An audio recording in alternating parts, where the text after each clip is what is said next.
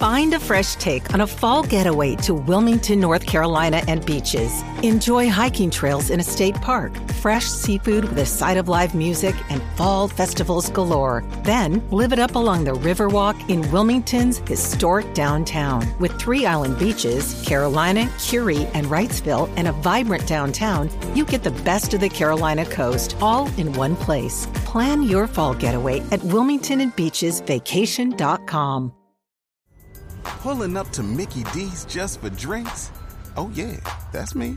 Nothing extra, just perfection and a straw.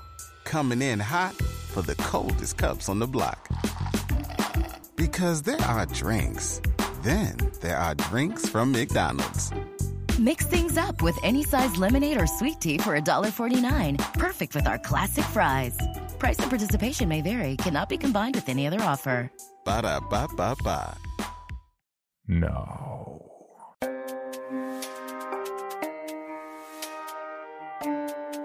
This is Creepy, a podcast dedicated to sharing the most famous, chilling, and disturbing creepypastas and urban legends in the world.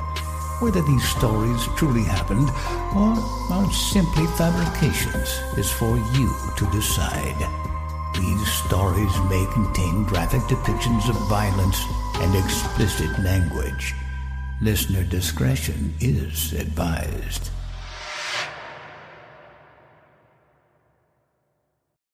Creepy presents The 31 Days of Horror, Day 26 Pumpkin Pie.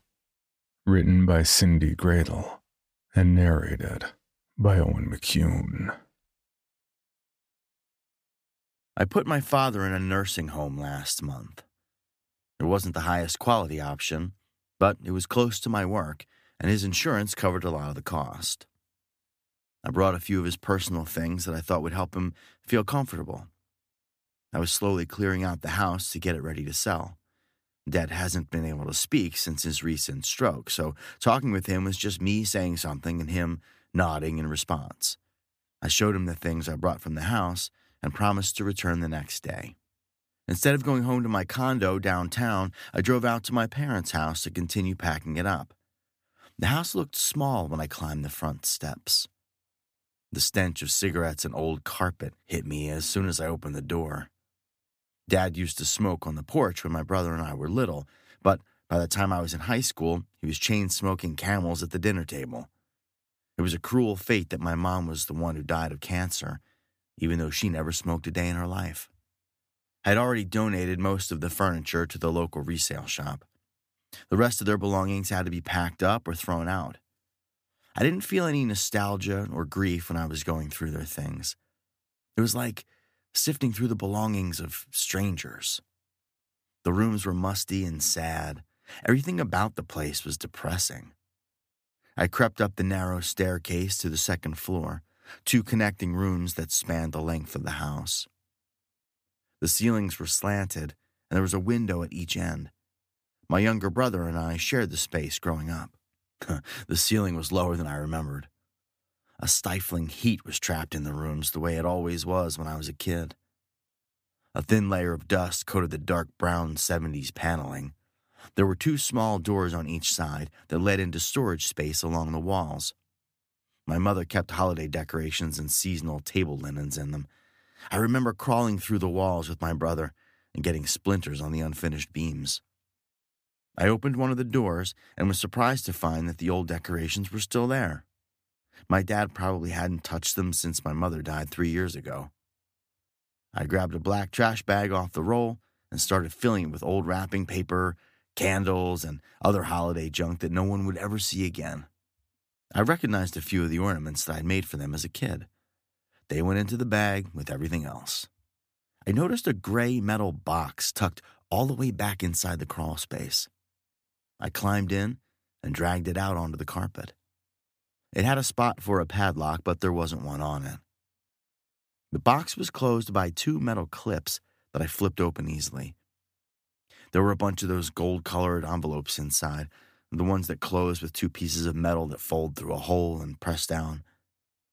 I lifted one of the envelopes, and it had Halloween 1981, written in black marker on the front. Inside the envelope, there were a handful of photos. The first one was of me and my little brother. I was 12 at the time and he was 10. We were both dressed up as skeletons, and it looked like we were in front of a neighbor's house. There were two more photos of kids in Halloween costumes. I didn't recognize them, but I assumed they were other kids from the neighborhood. There were a few pictures of mom. She wasn't smiling, and she wasn't looking at the camera. I paused at the last photo. I thought it was of another kid in costume at first, but uh, something about it looked strange. The photo had yellowed from age, and it had a few spots of water damage, but I could see most of the details. A boy in his early teens was on the floor in the corner of a basement. He was leaning against the wall, and his head was tilted to the side. His eyes were open, but there was something off about them. It was difficult to tell because the photo was so old and damaged, but it almost looked like he was dead. I turned the picture over, and it had the name Jason written in faded blue ink. I didn't recognize the boy or the name, but he could have been one of the older kids from the neighborhood that I didn't know. I looked closely at the photo again. It was too creepy to be a costume that mom or dad would allow. I couldn't imagine why my parents would have kept a photo like that. It had to be some sort of a prank, and the photo somehow got mixed in with the others. I looked at my watch and realized I had spent nearly an hour in the attic. I grabbed the box, closed everything up, and left the house. When I looked up at the house from my car, it looked empty and abandoned. Dad always kept the place up, but Mom was the one who brought it to life. Our house was a typical Chicago bungalow on the west side living room, dining room, two bedrooms on the first floor, and two rooms in the attic. Everyone in the neighborhood had the exact same floor plan. The details were what made each house unique. My mother loved to decorate. She always went to the end of season sales and bought things for next year's holidays. She had little gnomes for the yard for each season. She switched them out every month along with tablecloths and candles in the living room. She especially loved Halloween. She had several boxes of decorations just for October. My parents were opposites in personality. Dad was always angry, complaining about how people were idiots and his boss was out to get him. He worked at a commercial refrigeration company and hated every moment, right up until the day he retired. My mother worked part time for a few years at the library, but she mostly stayed home with us. She quietly navigated my father's moods and used my brother and I as a shield the moment Dad came home at night. When I got home, I showered and then went straight to the metal box again. An uneasy feeling gripped my chest when I opened it. I was about to find out something I didn't want to know. I put the box on the kitchen table and opened it. The envelope from 1981 was on top. I moved it over and went to the next one. It had Halloween 1985 written on it. I was in high school then.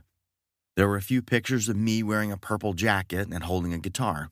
I was probably supposed to be Prince, but I had no memory of it. There were a few pictures of my brother, and then another strange one. This time, it was a boy who looked to be in his late teens. He was wearing a shirt and a baseball cap with the logo of a pizza place we used to go to that went out of business years ago. The kid was in the basement, just like the other boy. I couldn't tell if it was our house because the basements in our neighborhood are identical. His head was leaning forward. I could only see a tiny sliver of one of his eyes. It was open and glassy. Something was dripping out of his mouth and down the front of his shirt. A knot formed in my stomach and worked its way up to my throat. It was too sinister to be a Halloween prank. This picture was disturbing.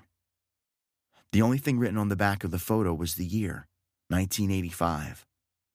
I put the picture back in the envelope and closed the box. My stomach rolled throughout the night. I didn't want to think about the possibility that my father had done something to these kids. And if he had, what would I be able to do about it now? I went to work the next day, but I was distracted all day long. I kept looking at my watch and thinking about the pictures. I drove straight to the nursing home as soon as I got off work. My foot tapped impatiently while an employee cleared my dad's dinner plate. I rolled my eyes when he made some friendly small talk with my dad. The staff talked to him as if he was able to answer, but I knew that he never would. The first stroke five years ago left him disabled, but he was still able to talk, and he could still take care of himself. The more recent one left him less mobile and unable to speak. I was grateful that the staff was interacting with him, but I had a feeling they were just doing it while I was there to make me feel better. We were finally alone, and I sat down in a chair directly across from him. He stared at me through cloudy eyes. He sensed something was wrong, and he pushed himself back against the chair. I found some weird pictures, I said. I saw the tiniest flicker of fear. What is this? Why would you keep these? I pulled out the picture of the younger boy and put it right in front of his face. He didn't flinch. His only movement was to breathe in deeply and let the air out in a slow exhale. I held his gaze for a long time, waiting to see if he would show some emotion. He was still able to express himself through his eyes and nodding his head, but he was trapped inside a cocoon of silence, and he would probably never be able to speak again. I'm throwing them in the trash, I said. I put the picture back in my pocket and got up to leave. I turned around just before opening the door. He looked like a frail old man in his chair, not the menacing force with a booming voice and giant fists who intimidated me for most of my life. He used to shout at my mother about the simplest little things. She would say she didn't like the color of the drapes, and he would scream at her for 10 minutes about being too picky. He was cruel for no reason at all. I stared at the box when I got home. I wanted to open it again, but I had a terrible feeling about what else I was going to find inside. What if there were more photos? What if they got worse? I had the picture of the boy from 1981 in my pocket.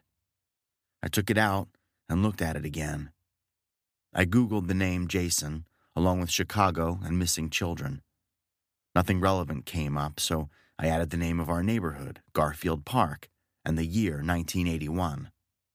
An article popped up about a kid named Jason Collins who went missing that year. My pulse started racing, and I continued reading. Jason had gone missing while trick or treating in our neighborhood. A memory started coming back to me as I read through the story. That night, a group of adults from our block had a meeting in front of our house. My brother and I were already in our pajamas, but we watched from the living room window. They walked the streets for the rest of the night looking for the missing boy. My mother finally insisted that we go to bed, and my father still hadn't come back yet. Jason was never found. I opened the box again. I had to know what he had done. There were envelopes for three more years 1987, 1990, and 1996. Each one had one of the creepy photos in it, mixed in with some Halloween photos of our family. The one in 1987 was a teenage girl who had a witch's costume on. Her face was frozen in a gruesome pose, with gray and lifeless eyes that looked right into the lens. Her limp body slumped against the basement wall. It looked as if she had vomited. There was a mess on the floor all around her. The two other photos were both older teenagers. One was wearing a uniform, some kind of delivery driver. The other was in a Halloween costume, a superhero, but I couldn't tell which one. The photos from the 90s weren't as weathered as the first ones. The colors were vibrant, and the victims looked like they could still have a trace of life fighting inside of them.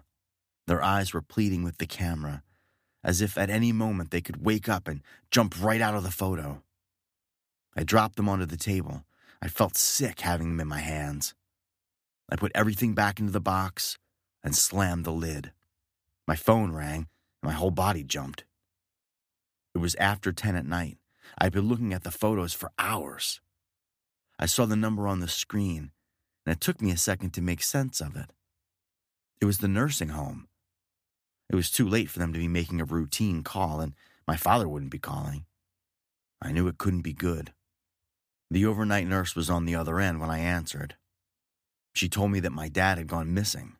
They hadn't seen him since dinner, and he was gone at bed check. Her voice quivered when she spoke. It sounded as if she was trying to control the urge to panic. I reminded her that Dad had limited mobility and he must be somewhere on the premises.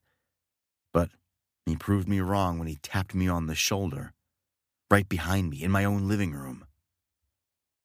I spun around and jumped backwards in one swift motion. He wasn't a physical threat to me, but the shock of seeing him there left me stunned. I stepped away from him, and I, I swear I saw a look of disappointment on his face. My father had a key to my condo from years ago when I first bought the place, but he never used it. He and my mother only came to visit a few times. Dad was holding something in his hand. I thought it might be a weapon at first, but on closer look, it was an old notebook. He stepped towards me and held it out. My fear transitioned into anger. He was intruding on my space, and I was angry at myself for being scared. He held out the notebook again and pushed it into my hands. I took it and waited until he backed away from me. We sat down at the table, and I laid all the photos out in front of him. He blinked his eyes several times and then picked them up one at a time. I sat quietly and let him handle all the photos. He paused when he looked at the pictures of me and my brother. I could tell he was upset, but I felt no sympathy for him. He pushed the pictures away and nodded his head at the notebook. The pages stuck together when I opened it. I had to shake it to dislodge the dust and dirt. The lined paper inside was filled with notes in my father's handwriting. The first one was dated November 2nd, 1981, the year that Jason Collins went missing. I looked up at my dad. His eyes were determined, and he motioned for me to continue. My father's note read, They still haven't found Jason. He was here on Halloween night, and Kathy gave him some pie. She put something in it. My eyes darted back to my dad. His expression pleaded with me to understand. I flipped to another page and continued. November 1987. There was a delivery man here and she gave him pumpkin pie. She's done it again. She isn't well and I don't know what to do. I slammed the book on the table and leapt out of my chair. What are you saying? I shouted at him. You're saying it was her? Mom couldn't have done this. Don't you dare. He glared at me. I wished more than anything at that moment that he could have his voice back and speak to me. I wanted an explanation that made sense.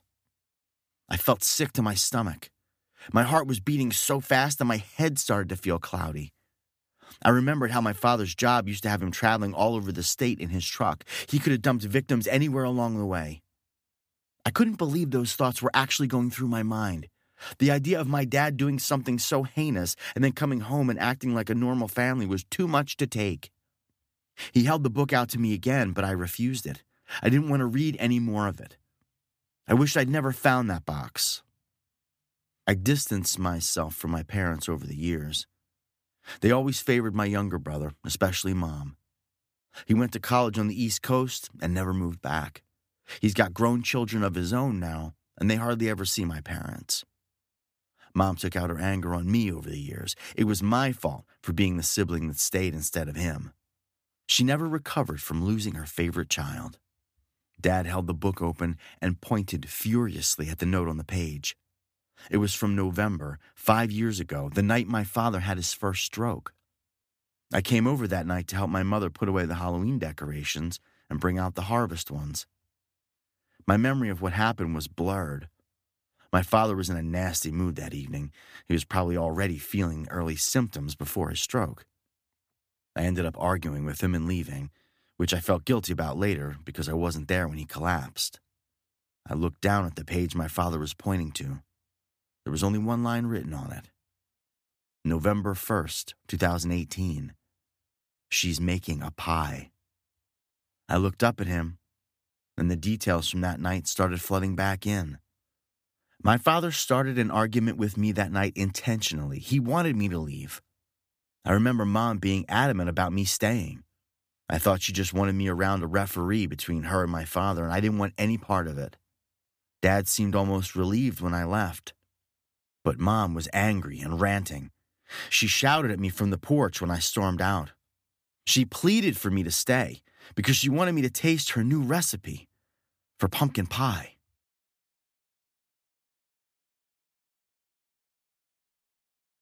Hello, Bill Band here from the All 80s Movies podcast to tell you about Factor Meals. Eating better is easy with Factor's delicious, ready to eat meals. Every fresh, never frozen meal is chef crafted, dietitian approved, and ready to go in just two minutes. You'll have over 35 different options to choose from every week, including Calorie Smart, Protein Plus, and Keto. Also, there are more than 60 add ons to help you stay fueled up and feeling good all day long. Get as much or as little as you need by choosing your meals every week. Plus, you can pause or reschedule your deliveries anytime. We've done the math. Factor is less expensive than takeout, and every meal is dietitian approved to be nutritious and delicious. What are you waiting for? Get started today and get after your goals. Head to factormeals.com slash 80smovies50 and use code 80smovies50 to get 50% off. That's code 80smovies50 at factormeals.com slash 80smovies50 to get your 50% off today. Pulling up to Mickey D's just for drinks? Oh, yeah, that's me. Nothing extra, just perfection and a straw. Coming in hot for the coldest cups on the block. Because there are drinks, then there are drinks from McDonald's. Mix things up with any size lemonade or sweet tea for $1.49. Perfect with our classic fries. Price and participation may vary, cannot be combined with any other offer. Ba da ba ba ba. For your bonus episode, Creepy presents Self Made Mummy. I think anyone who's ever had a roommate has some kind of horror story about living with someone. Years back, I started living with a guy who was uh, a bit different from me. The main thing is that he was one of those white dudes just obsessed with Japan. Personally, I don't really care what you spend your time enjoying as long as it isn't something that hurts other people. That's also something way easier to say than to live when you come face to face with it. He was super into anime or manga or whichever it was. Maybe both. He had ninja swords. Remember when people were going to storm Area 51? And there were all these people doing that thing where you run with your arms behind you? Like that cartoon character Naruto? Yeah, he'd have been part of that. God, he loved those samurai swords. He referred to women he went on dates with as waifu. It was weird, but at least he wasn't some kind of weirdo shut in. He had a group of friends, mostly online, but still. He'd been laid as far as I could tell. Finally, all his dreams came true and he started dating this girl whose parents were from Japan. I mean, the dude couldn't have been happier. Wouldn't stop talking about her. About how he wanted to take her on a trip to her motherland. This whole cringy shtick. But again, dude was happy, so whatever. I had my life, he had his. Then, one day, she broke up with him. I wasn't there or anything, but considering how he was talking afterward, I had to assume that it was her decision, not his. Things like, she doesn't know what she's missing, and I don't even know if she really was Japanese. She kept pronouncing things incorrectly. Like I wouldn't know better after 50 episodes of Full Metal Alchemist. Or maybe it was Full Metal Wizard. I don't really care. Anyway, dude's just the worst for about a week. Moping around, doing all the depressed things people do after a bad breakup, even though they were only going out for like three weeks.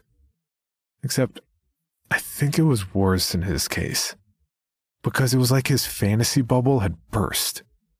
I don't even know what he was feeling. Didn't realize how bad it was until a lot later. Things started out like how you might think change in diet. Some people put on weight, some people lose weight. He was the latter on that one. Guy was never the most healthy person, but he wasn't that overweight by any standard. Still, next thing you know, the only thing he's eating is nuts and berries. Dude went full forest dweller. And I'll tell you right now, it fucking stunk. I don't mean that it wasn't fun to live with. It wasn't. I mean, the dude's farts could have peeled paint off the walls. And he was obsessed. Guy wouldn't go out drinking, wouldn't have late night tacos or pizza anymore.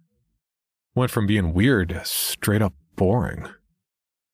He hung a new picture on his wall, some bald monk. I thought he was going Buddhist, but he said it was a ninth century monk named Kobo Daishi. I swear one time I came home, and again I swear he'd been standing in front of the open fridge. When he saw me, he slammed the fridge door and went straight to his room. When I walked by his room later, he was standing in front of the picture muttering something to himself. After a few months, he'd dropped a bunch of weight, but his attitude seemed to stay more consistent. He'd go to work, come home, watch TV, basically just keep to himself, almost always chewing on something. Then one day, it went from fruit and nuts to some kind of weird trail mix. At first, I thought he'd started drinking in the middle of the day. Everything smelled like pine needles. When I asked what he was eating, he just mumbled, Mokujikigyo? Mm-mm. Your guess is as good as mine. He said the same thing to anyone who asked, but never elaborated. Next was the tea, a few months later. By that point, he lost a lot of weight. A lot. Like that dude in the movie Thinner who got the gypsy curse. It was so unhealthy to say the least. And I told him so. But how much could I actually do? How much would you do? Would you have held him down and forced him to eat?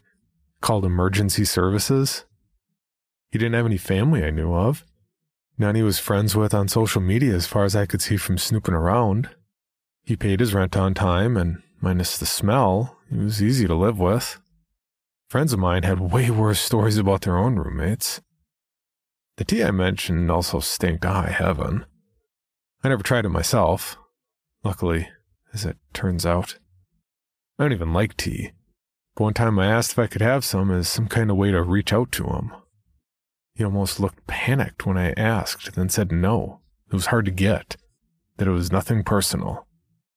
It felt a little personal. Then one day he was gone. But not. He was still there, just in his room.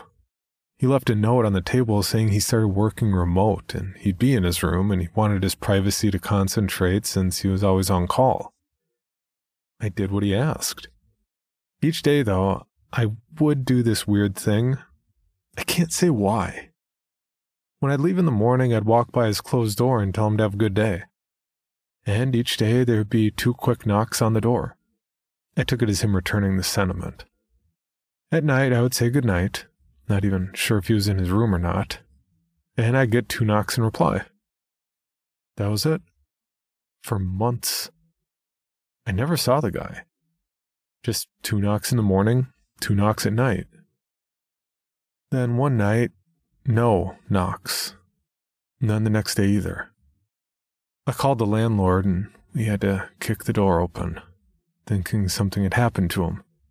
We didn't know what, but it sure as hell wasn't what we found. What we found was like something you'd see at a science museum display on Egypt. His skin was dry and pulled tight to his skin. For all intents and purposes, he was a mummy. He turned himself into a mummy. I only heard rumors about what happened next, not being family or anything. Supposedly, the autopsy turned up all kinds of horrible things.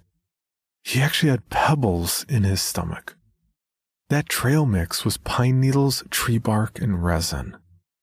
That tea was toxic, made from the bark of the urushi tree, also known as the Japanese varnish tree. The sap from this tree contains abrasive chemicals that can cause a rash like poison ivy.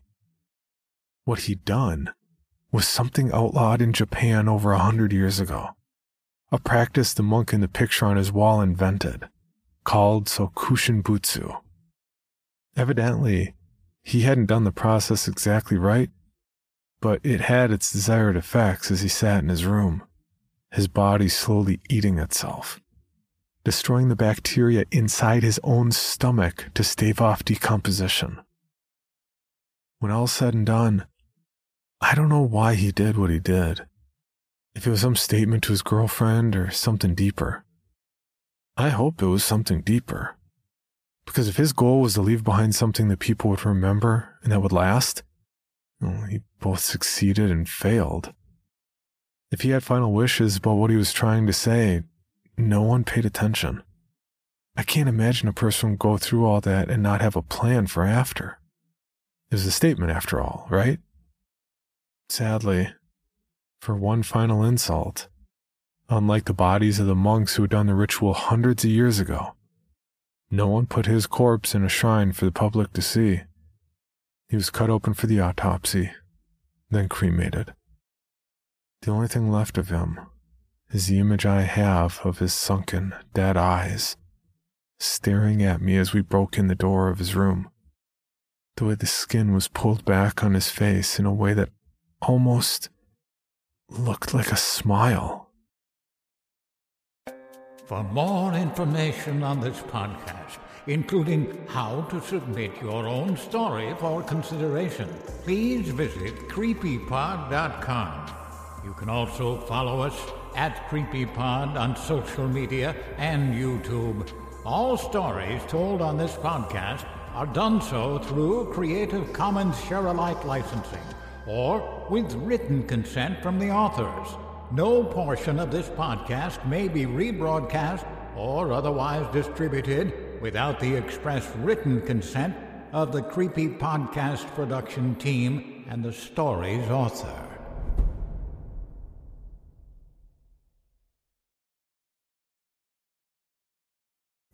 Pulling up to Mickey D's just for drinks? Oh, yeah, that's me. Nothing extra, just perfection and a straw. Coming in hot for the coldest cups on the block. Because there are drinks, then there are drinks from McDonald's. Mix things up with any size lemonade or sweet tea for $1.49. Perfect with our classic fries. Price and participation may vary, cannot be combined with any other offer. Ba da ba ba ba. Item number SCP 5186. SCP 7160. SCP 7533. Object Class Euclid. Keter. Safe. Special Containment Procedures. Spreading across the hemisphere and kicking up vast amounts of ash and dust. the only thing I could hear was 7219 laughing. Do you remember your name?